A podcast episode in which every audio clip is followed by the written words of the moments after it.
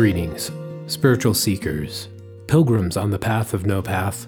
Welcome to another episode of A Quiet Mind. My name is Robert, and I'm your host.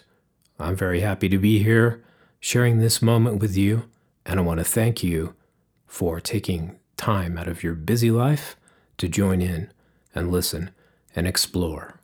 I wanted to just say very quickly thank you to those people out there who support the podcast and keep it commercial free. They're the patrons of A Quiet Mind. If you would like to be a patron of The Quiet Mind and support what it is that I'm doing here, you can visit patreon.com forward slash A Quiet Mind. Now, let's move on to the episode on why is it so hard to meditate. Part 1. I'm trying to meditate right now. And trying to meditate is really difficult and can be extremely unpleasant. So, I wanted to report to you what's coming up when I'm trying to meditate. And as I'm sitting here, just in my office chair, I've got a good posture, straight back, got my chin tucked in, and I feel relaxed. It's a little warm in the room. That's not very good for being able to just sit comfortably. I wanted to tell you my process. I wanted to share the process as it's happening. This is a little difficult, but bear with me here because there'll be a before and after. So here I am in that process of beginning. I've fought my mind that already had a whole bunch of reasons why I didn't want to meditate and decided to just say, hey, up there, the little collection of mind voices. How about we go and do it anyway, even though there's resistance to meditating right now? What if we what if we go ahead and do it anyway? So there were you know, there was a vote up there and they still had a problem with it. So I just stepped in to the to the little boardroom in my mind that I talk about often. And I don't know if any of you out there do this, but I tend to see this as a big, massive corporate boardroom and a gigantic wooden table and all around the table are the different aspects of my mind. And maybe there might be the one that's the art critic. Over here, there's the one that has a problem with the way my hair is cut. This one over here is just lackadaisical, doesn't want to do anything, always just wanted to avoid any kind of responsibility whatsoever. And then here's the do gooder over here that is chastising everyone that's doing a bad job. I could go on and on. My point is this I have the inner the picture in my mind of the boardroom and me. I'm stepping in and all of these different voices are manifested in different personalities and they look different too. And so I'm going to step in and first I ask for a vote. Okay, so I see that some of you have some resistance to going in and meditating. And maybe do gooder says, Yeah, you know, it's really good for us when we meditate. We always feel better. We always can get um, a lot more done during the day. We're clear, we're focused. You know, there's there's the benefits of meditation that we're not supposed to proselytize. But here I go, the uh, rebel meditator. I'm just going to say, that there can be a noticeable difference for me personally on a day when I get up and first thing I go into the meditation hut. I sit down, make myself do it. Some days I don't have to make myself do it.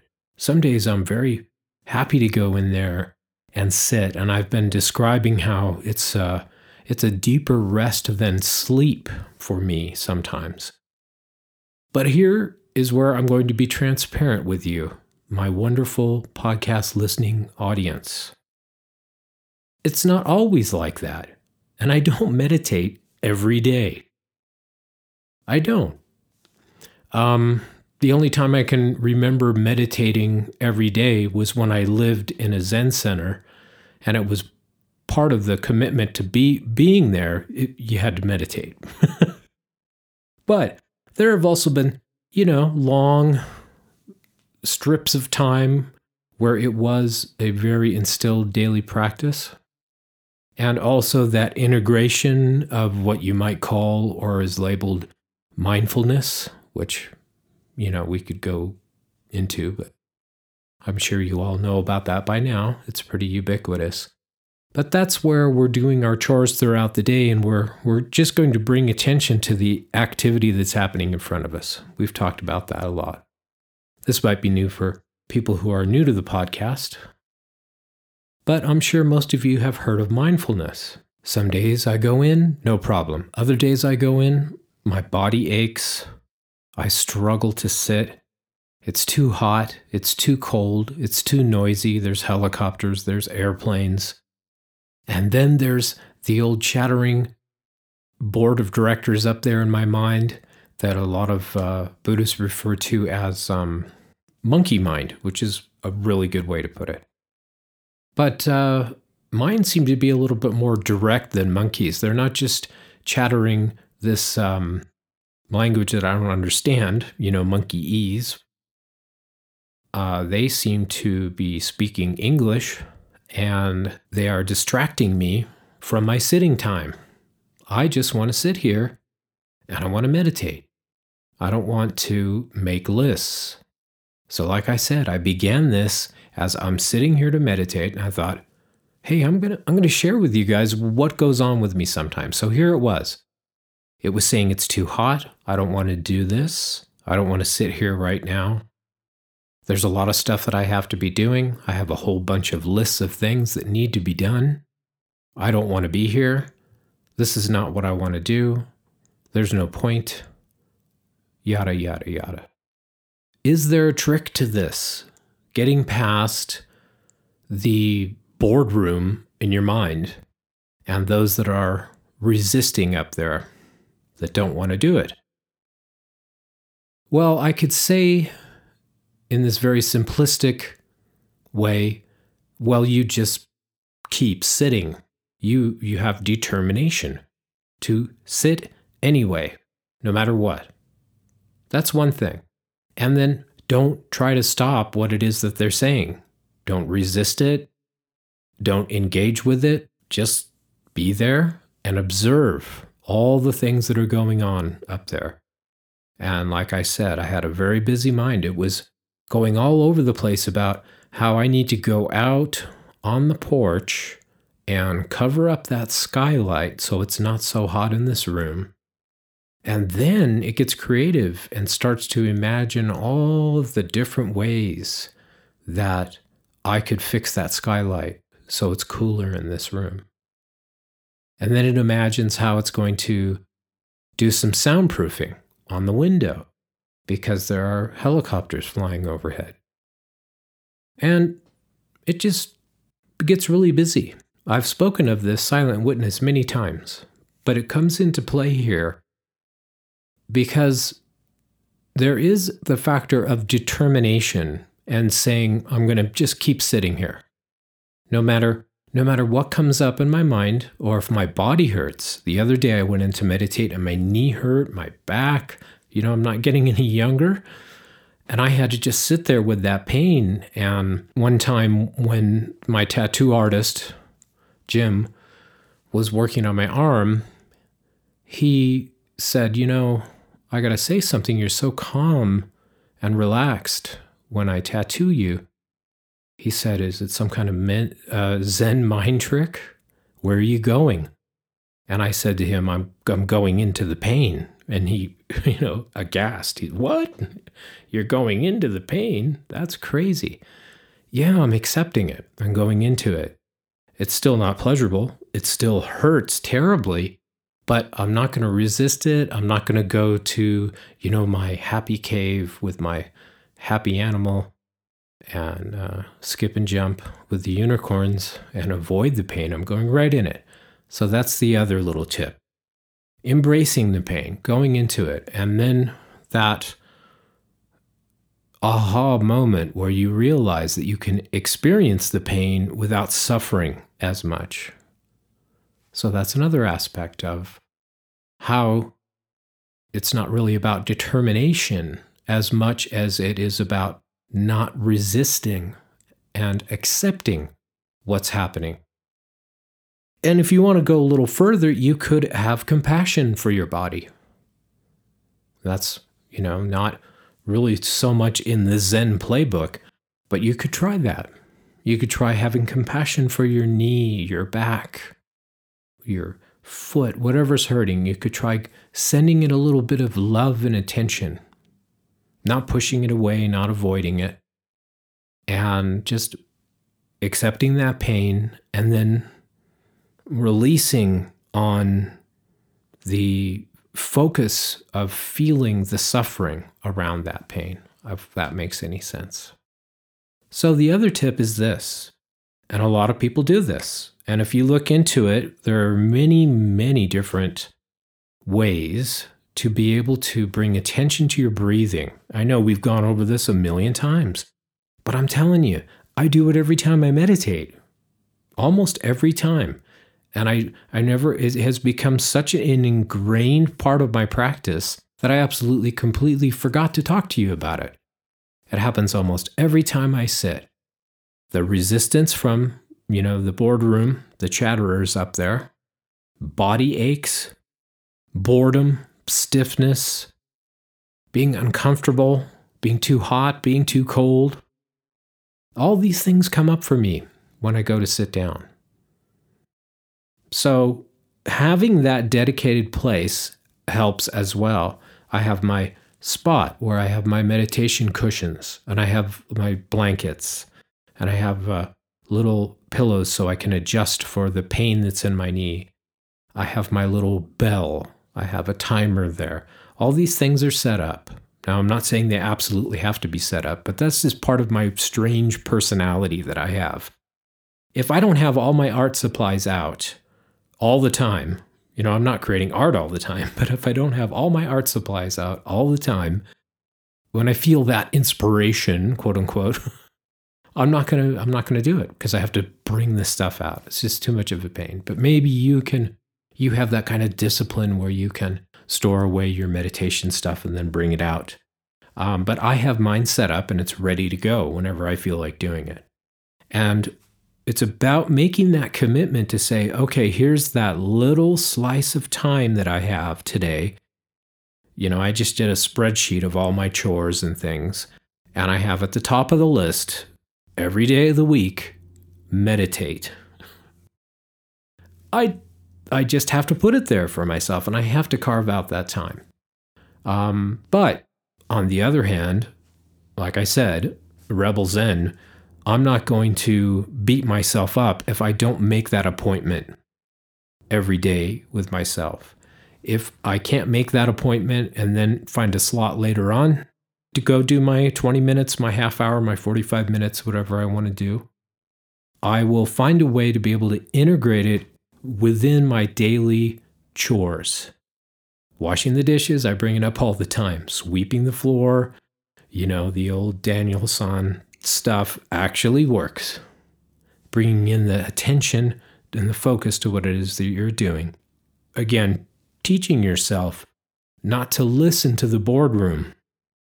You are teaching yourself to just pay attention to what's happening right now. And that may be the boardroom is chattering a lot. But you go ahead and wash the dishes anyway. Bring your attention back to the feeling of the water, the sound of the water, the sound that the dishes make. Things little things like this integrated into your life. They sound so simple, but they really are profound when you look back on the time that you had spent doing this and you can see, wow, I have these long gaps where there's just attention, attention, attention, focus to what it is that I'm doing. Um, I play the drums, and that's a place where I can go and not think. There's no thinking there because I'm so busy with my feet and my hands, you know, on a drum kit that I can't fixate on my discursive thoughts. So, in that way, that's a type of meditation as well. Let's get back to what was happening when I sat down and I just started just started talking to you today. I was sharing about it's also very hard for me to meditate every day. That there is still, after all these years, there's still resistance to it. There are still circumstances that arise that keep me from my commitment. And there is a determination there to follow through with that commitment. That's one thing that exists. The other thing is the tricks. I was, I digressed again. The tricks. Don't resist the, the sounds in, in your head. Accept the pain, work with it, have compassion with your body. The other thing, the trick that I do, is I do a series of breathing when I start. I'll start, get all settled in to my little nest, rock back and forth a little bit, make sure everything's in alignment, back, chin in, head down, and then I'll do the thing. Okay, well, okay, there go there goes my mind. All right, that's fine. Just not going to pay attention to it. So exhale, and on the exhales, kind of checking the tension in the shoulders, letting the shoulders relax. Feeling the spine being nice and straight in the back. Head tilted a little bit forward and chin coming into the chest. And having that soft Buddha belly. You can probably hear me. I'm that's the Buddha belly. Soft. That's soft right there, that softness. And the reason we do this is so we don't fall asleep. And if you notice when you're meditating, if your if your head is tilting down too far, you're kind of falling asleep. If it's going back and up, you might be thinking too much. So this whole exercise is just bringing attention always, always, always back to how well you're holding this, what really, in essence, is a yoga position. Except you don't move. You're just sitting here in this cross legged position. And you're, in a way, you're perfecting that to a point of where it is so aligned and it's so stable that you don't have to think about it anymore. You don't have to think about the body. And with practice and, and determination, a little focus, and also allowing the softness, allowing the letting go, it's also a, a, a part of it. You don't want to hold yourself rigidly, does not work. Uh, even though you might see someone in this posture and it looks rigid, it's usually somebody who's been practicing a very long time who is just really, really good at it. and I'm not saying I'm one of those. I have my issues where, uh, you know, I can't uh, I can't perfectly straighten my back, or I can't sometimes set my left knee down all the way down on the, the cushion from old injuries. So back to that breath really important. I'm noticing all these things happening, getting the posture straight, getting that mountain seat, you know, the, the little three pointed seat, really stable, checking in with the shoulders, etc. And then now what I'm going to do is I'm going to let my breath out. And when I do, that takes me into almost an entirely different position after I've worked at all these points to get everything aligned and straightened, that first long exhale is going to bring me to a different point in my posture. So I'm going to check in again, kind of realign things, and then just naturally breathe. Just let my breath be absolutely, completely normal but I'm going to bring my attention to it. Let the mind do whatever it's doing. And just bring your attention to the breath, breathing in and out. You can even say to yourself when you're breathing in, I notice I'm breathing in. When I'm breathing out, I notice I'm breathing out. That's one simple trick. Mind is chattering, doing its thing. You're just saying, I'm breathing in. I notice I'm breathing in. Breathing out. I notice I'm breathing out. Really good trick. The other one is this, and this one is might be a little more difficult. So, what I do is I breathe in a in a series of counting to 10. So I suggest to you, if you want to try this, start with 5. And it's important at the beginning to make sure that you've got most of that breath out of your body and you're very relaxed. So you're going to exhale relaxing down into your seat. And when you go to inhale, go slowly, as slowly, controlled. It's controlled now it's not going to be normal breath. This is this is a very controlled breath. And as you're breathing in, you just simply count one, two, three, four, five. When and when you've got the breath in, The body wants to tense up. Relax. Don't try to follow me right now with this. I just want to say you'll turn blue and pass out. This is just for reference later on when you're practicing on your on your meditation cushion or in your chair. When you breathe in on that 5, check in and, and relax your body. Then count one, two, three, four, five. And in that time, you'll notice how much tension you may hold when, you're, when you have inhaled and you have your lungs full of air. And this is a very interesting thing that happens is you learn how to relax with your body full of air.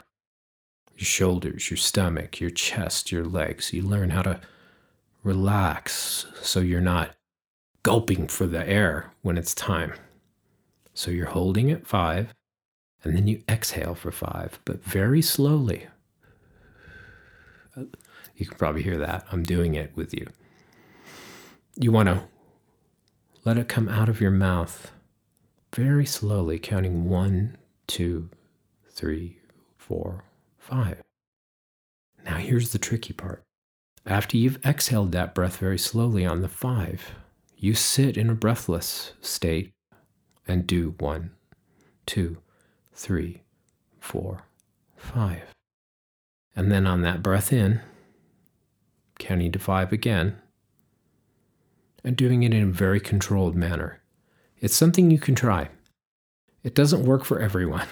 And you don't have to, in the beginning, on the, on the last exhale of all breath, you can immediately inhale. You don't have to, to do the, uh, the five or the 10 after you've exhaled all the breath from your body. You might find that to be too much.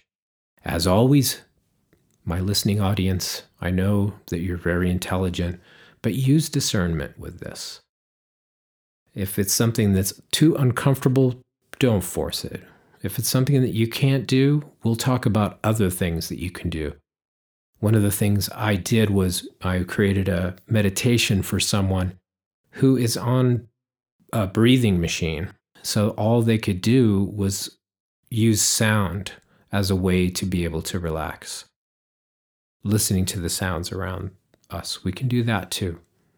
We'll talk about that more in another podcast. Those are some tricks that you can use that I would love for you to try if you can, and then write back to me. Let me know how that went. My email address is a quietmind at gmail, and I would love to hear from you. You share also uh, ways that you, uh, tips, tricks, things that you know. That'd be great. I'll mention them in the podcast if I can. So that's it for this one. What I'm going to do is I'm going to do the after for the next podcast. And it's been a pleasure sharing this time with you. I am so grateful for my listeners out there that have been with me this whole time since 2005. And welcome new listeners. I hope to talk to you very soon. This is Robert, and bye for now.